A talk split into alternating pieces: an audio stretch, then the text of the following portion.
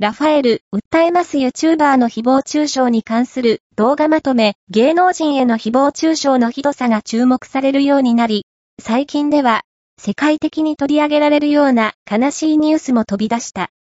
そこに待ったをかけ、今まで誹謗中傷に耐えてきた YouTuber が、影響力を活かして声を上げ、実際に動き始めた。誹謗中傷に、どんな未来が待っているのか、彼らの動画と共に見ていきたい。